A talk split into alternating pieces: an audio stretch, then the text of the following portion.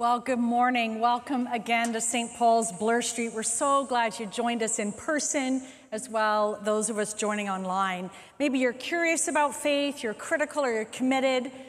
You've got a home here. Once, uh, when Bill Gates was asked about the possibility of there being work life uh, balance, he said that he likes to ask lazy people to do hard jobs because lazy people will always find the easiest way to do things. Jesus of Nazareth had zero work life balance, like none. Not because he didn't understand boundaries or the need to take a weekly day of rest, but because who he is is his work. His very identity is his vision and mission statement, his job description, his LinkedIn profile.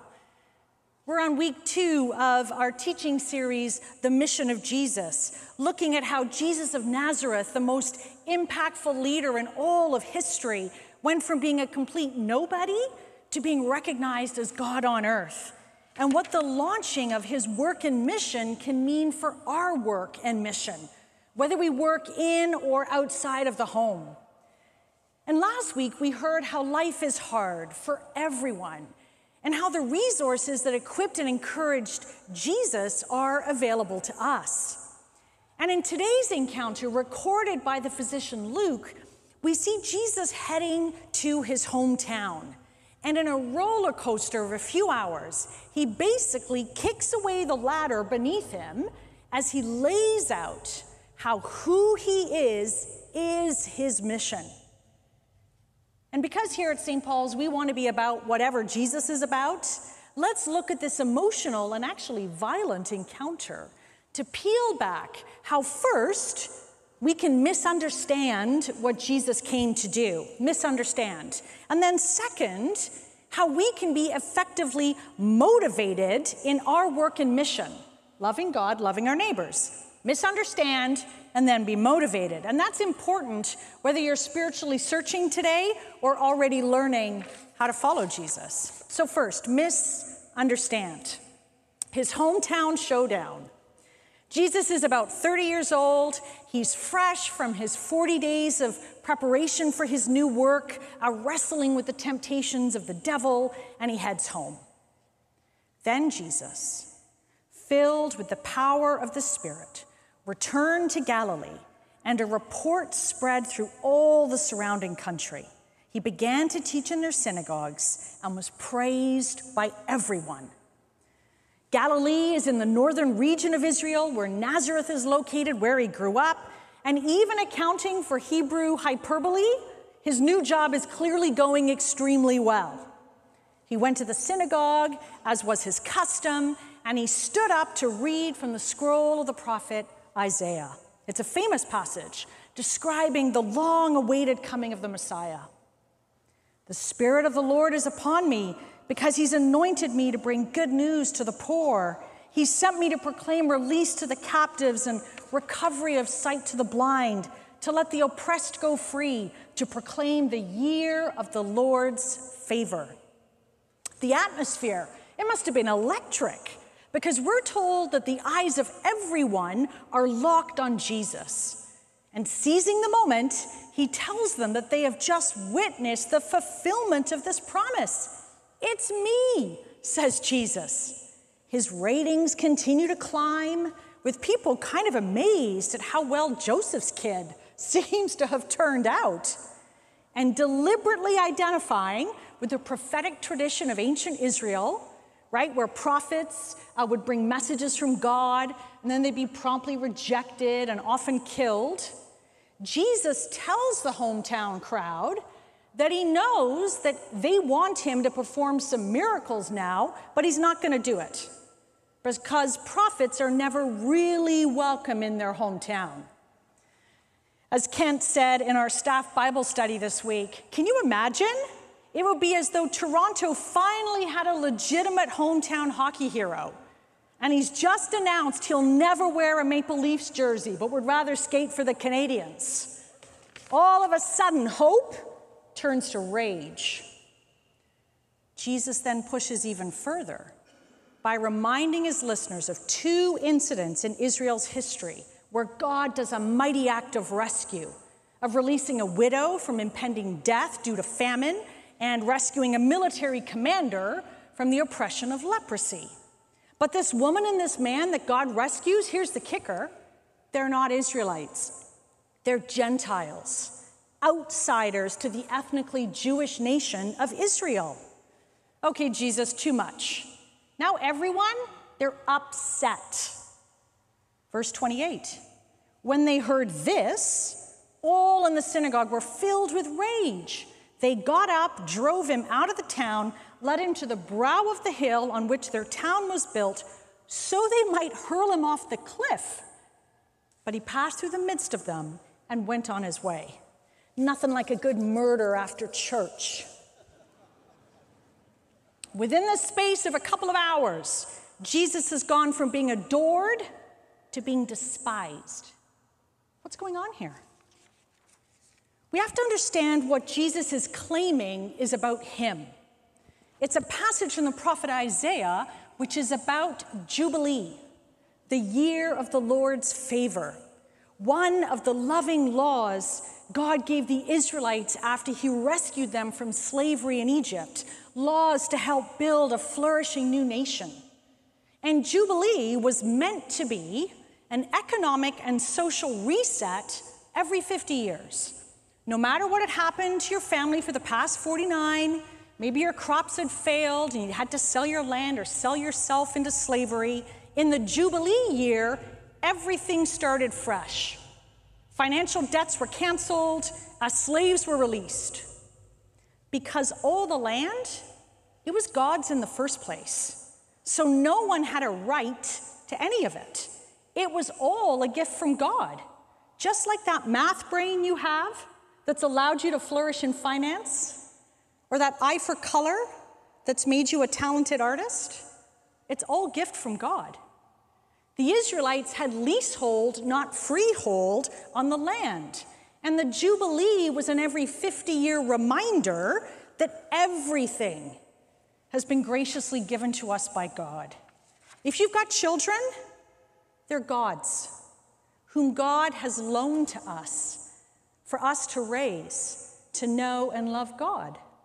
And since the mortality rate in downtown Toronto is still 100% last time I checked, None of us are taking any of our wealth with us when we die.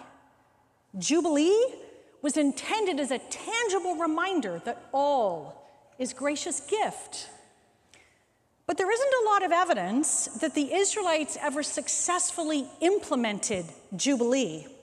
Not because it was economically impractical, but because humans are humans, right? Like there were lots of bad Israelite kings, there was plenty of warfare.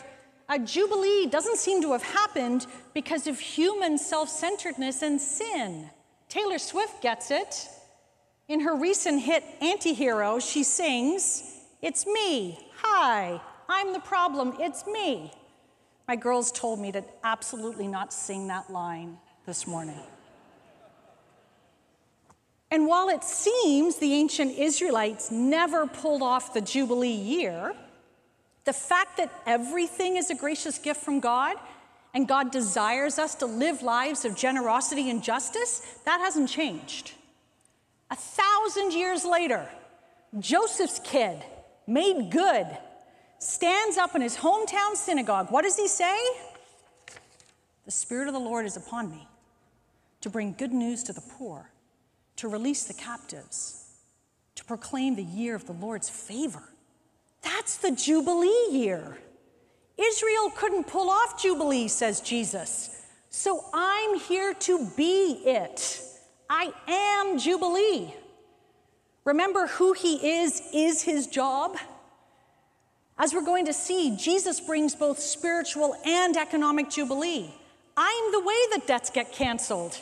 I'm the way that prisoners get freed. I am Jubilee. Now, this is where the misunderstanding uh, can come in. It sounds great when Jesus announces to the Israelites living under Roman uh, political and economic oppression that they've just locked eyes on God's Jubilee. Sounds great. But what they fail to understand is that they're not entitled to this Jubilee by virtue of who they are. They can't earn this through their ethnic identity, an idea that Jesus swiftly disabuses them of by reminding them how God rescued the widow of Zarephath and Naaman the Syrian, non Israelites. Not only do they think a little too highly of themselves, let me get this straight, says Jesus. You weren't able to pull off Jubilee for all these centuries, and yet you think your national identity uh, entitles you to it? Have I got that right? Their hopes also had tight little boundaries around them. Jesus is saying he is Jubilee for everyone, regardless of their skin color or social status. Bottom of the hierarchy, like an old widow, or the top of the hierarchy, a military commander. Do not misunderstand, says Jesus. I've come to cancel the debts of everyone, to set all the prisoners free. And the freedom from bondage that I'm bringing, you aren't entitled to it. You can't earn it, which is fantastic news. It's going to be pure gift, pure grace. Why does Jesus go from being adored to almost murdered? Because he preaches grace, what we possibly cannot earn, and it offends us. Grace always assaults our pride. It assaulted the ethnic pride of Jesus' hometown crowd, which is a good moment to give my annual reminder about the difference between justice, mercy, and grace. Justice, getting what we deserve. Please no. Mercy is not getting what we deserve. Phew, bit of a relief. Grace, something different. Grace is getting what we don't deserve. God's love, God's mercy, God's forgiveness. It's amazing. And when we first encounter grace, our world turns upside down because grace is like a flood bursting through the dam of our pride, cold water rushing into all the corners of my heart, exposing my sin, rearranging my mental universe. Grace tells me that I desperately need God's love and forgiveness, and that there's no way I could ever possibly clean up my heart, my life, my mind enough to deserve it. Don't misunderstand, says Jesus. I am Jubilee. My life, my death, my resurrection graciously cancels all spiritual debts. Don't misunderstand, says Jesus. Grace, being given what you don't deserve, is at the heart of Jubilee. And it's also grace, which is the best motivator to build that world of generosity and justice that Jubilee promises. How? Well, we're all motivated in life for different reasons. So let's quickly dispense uh, with the motivators that don't really work, at least not in the long run. Right? So, in our relativistic age, um, our society is no longer motivated by the belief that there are absolute moral standards, right? That doesn't work anymore. Uh, we are now uh, more motivated uh, by sentiment, by, by feelings, right? Stories intended to pull on our heartstrings and convince the rich, uh, the safe, the powerful, people like me, uh, to tolerate, maybe even cherish, the powerless and the social outcast. But I'm not convinced.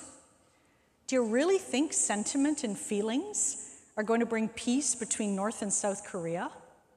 Do you think feelings are going to solve the housing crisis in our city?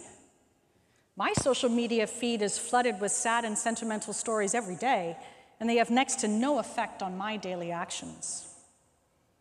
Guilt, that's also often used as a motivator, right? Has been used uh, a lot in churches. But while guilt can be the gift that keeps on giving, it may get you started on a path. Guilt cannot sustain a lifetime of generosity. It cannot sustain sacrificial living for the sake of other people. It is the grace that Jesus brings, the grace of Jubilee, that can joyfully motivate the Christian life. Remember how grace assaults our pride. It is the awareness of our spiritual poverty how self focused we truly are, that will shape our wills to care for those who are materially poor. It's our awareness of our spiritual bondage, how we're utterly captive to rapacious materialism and consumerism. I include myself. It's my awareness of my, my bondage to that that can shape our wills to care for the prisoners, the incarcerated, for slaves. Because when you come across someone who's economically destitute, uh, poor, grace will not allow you to say, it will not allow you to say, come on, make an effort, work harder, pull yourself together. Because you didn't do that spiritually. Jesus came as Jubilee to cancel your debts. And grace will not allow us to say to the incarcerated, Listen, you made your bed, I think you need to lie in it. Because God came to earth, moved into our spiritually poor neighborhood, so to speak, and freed us from our self chosen spiritual bondage. In other words, anyone learning how to follow Jesus, if we encounter the incarcerated or someone who is destitute, we realize we're looking in a mirror. Being a recipient of God's grace, receiving God's love, mercy, and hope, what we couldn't earn, it is the most effective motivator to live lives of generosity and serving other people. Jesus' work and mission was his life and death. Jesus Jubilee, canceling our spiritual debts, which in turn can shape our work, our mission.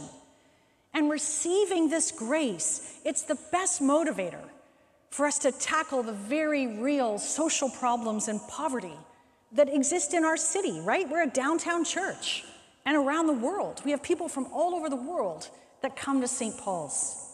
And receiving God's grace, that's what can motivate us to be a humble and wise parent, a faithful friend, a faithful spouse, a generous, committed work colleague. Jesus is our Jubilee.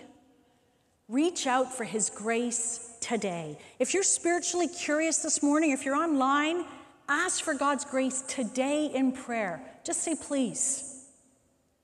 And then take it in your hands with bread and wine if you're already learning how to follow him.